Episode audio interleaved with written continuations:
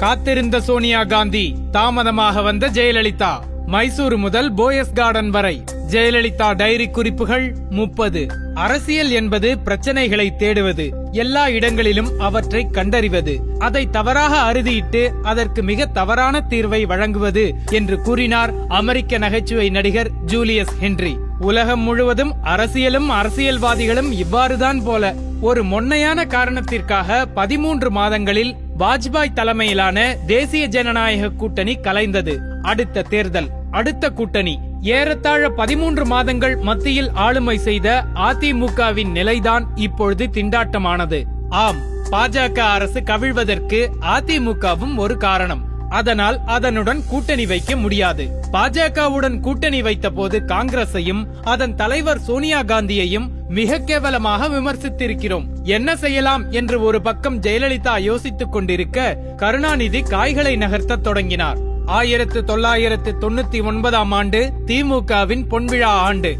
ஆயிரத்து தொள்ளாயிரத்தி நாற்பத்தி ஒன்பது ராயபுரம் ராபின்சன் பூங்காவில் திமுகவின் முதல் கூட்டத்தில் அண்ணா இவ்வாறாக பேசினார். அன்புக்குரிய பெரியாரே நாங்கள் உங்களிடமிருந்துதான் பாடம் கற்றோம். உங்கள் பாதையிலேயே நடப்போம் என்று கூறினார். அந்த மேடையில் கருணாநிதியும் இருந்தார். கருணாநிதிக்கும் அன்பழகனுக்கும் இதுவெல்லாம் நினைவில் இருந்ததா என்று தெரியவில்லை. ஆனால் அதை நினைவு கூற விரும்பவில்லை என்பது மட்டும் மிக தெளிவாக தெரிந்தது.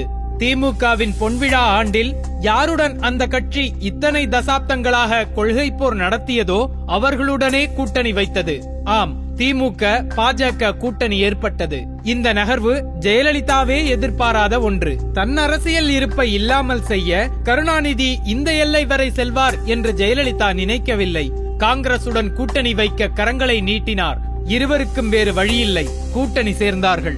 கூடு திரும்பிய சசிகலா. இனி சசிகலாவுடனும் அவர் குடும்பத்துடனும் எந்த உறவும் இல்லை என்று ஜெயலலிதா சொல்லியிருந்தார் அல்லவா?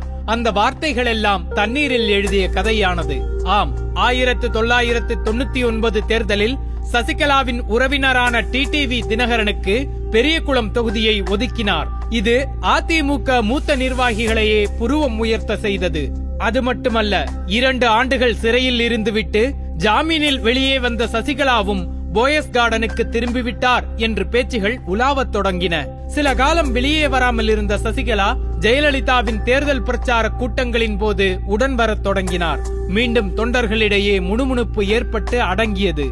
மூத்த நிர்வாகிகளும் தொண்டர்களும் ஒரு கட்டத்தில் புரிந்து கொண்டார்கள். அரசியல் போல அதிக உழைப்பை உறிஞ்சும் ஒரு துறையில் தனியாக ஒரு பெண்ணால் இயங்குவது கடினம்.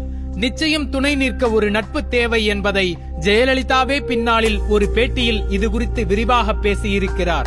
என் மீதான விசுவாசத்தின் காரணமாகவே மற்றவர்களால் மிக தவறாக சித்தரிக்கப்பட்ட புரிந்து கொள்ளப்பட்ட ஒரு பெண் சசிகலா. எனக்காக அவர் சிரமப்பட்டிருக்கிறார் சிறை தண்டனையை அனுபவித்திருக்கிறார். என்னுடனான நட்பு மட்டும் இல்லை என்றால் அவரை யாருமே இந்த அளவிற்கு தொந்தரவு செய்திருக்க மாட்டார்கள். பரபரப்பான அரசியல் வாழ்க்கையை மேற்கொள்ளும் ஒருவரால் அவருடைய குடும்பத்தையும் கவனித்துக் கொள்வது என்பது மிகவும் கடினமான காரியம். பெரும்பாலான ஆண்களுக்கு இது புரிவதில்லை.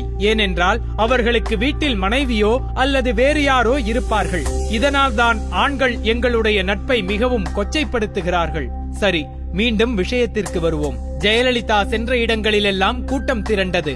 உண்மையில் இது ஜெயலலிதாவிற்கு பெரும் ஆறுதலை தந்தது. அதே நேரம் மமதையும் அது ஒரு கட்டத்தில் மிக மோசமாக வெளிப்பட்டது.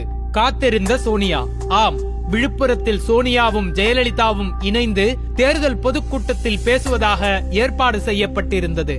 டெல்லியிலிருந்து சோனியா வந்துவிட்டார். ஜெயலலிதாவிற்காக காத்திருந்தார். ஏறத்தாழ இரண்டு மணி நேரங்களுக்கு மேல் ஒரு கட்டத்தில் சோனியா தன் உரையை முடித்துக் கொண்டு கிளம்பிவிட்டார். கடுமையான வாகன நெரிசலால் தான் கூட்டத்திற்கு வர தாமதமாகிவிட்டது என்று கூறினார் ஜெயலலிதா.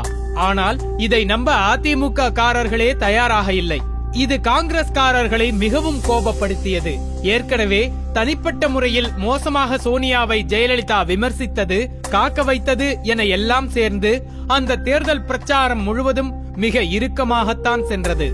அப்போது கருணாநிதி காங்கிரஸ் ஆட்சியை பிடித்தாலும் ஜெயலலிதா கொடுக்கும் அழுத்தங்கள் தாங்காமல் நிச்சயம் சோனியா காந்தி இத்தாலிக்கே சென்று விடுவார் என்று கூறினார். இது மாதிரியெல்லாம் ஏற்படாத வண்ணம் தேர்தல் முடிவுகள் வந்தன. ஆம். மத்தியில் காங்கிரஸ் கூட்டணி படுதோல்வி அடைந்தது அதிமுகவுக்கு பெரிய சேதம் இல்லாமல் தமிழகத்தில் பத்து தொகுதிகளை கைப்பற்றியது. திமுக பாஜக கூட்டணி இருபத்தி ஆறு தொகுதிகளை கைப்பற்றியிருந்தது. மத்தியில் பாஜக ஆட்சி. அந்த அமைச்சரவையில் திமுகவிற்கு இடம். சென்ற ஆட்சியின் போது யாரை அமைச்சரவையிலிருந்து நீக்க வேண்டும் என்று ஜெயலலிதா அழுத்தம் தந்தாரோ அந்த ராம்ஜெத் மலானிக்கும் அமைச்சரவையில் இடம். அதுவும் சட்ட அமைச்சர். இப்போது ஜெயலலிதாவுக்கு யாரை நொந்து கொள்வது என்று தெரியவில்லை.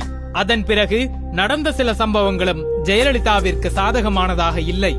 தொடரும்.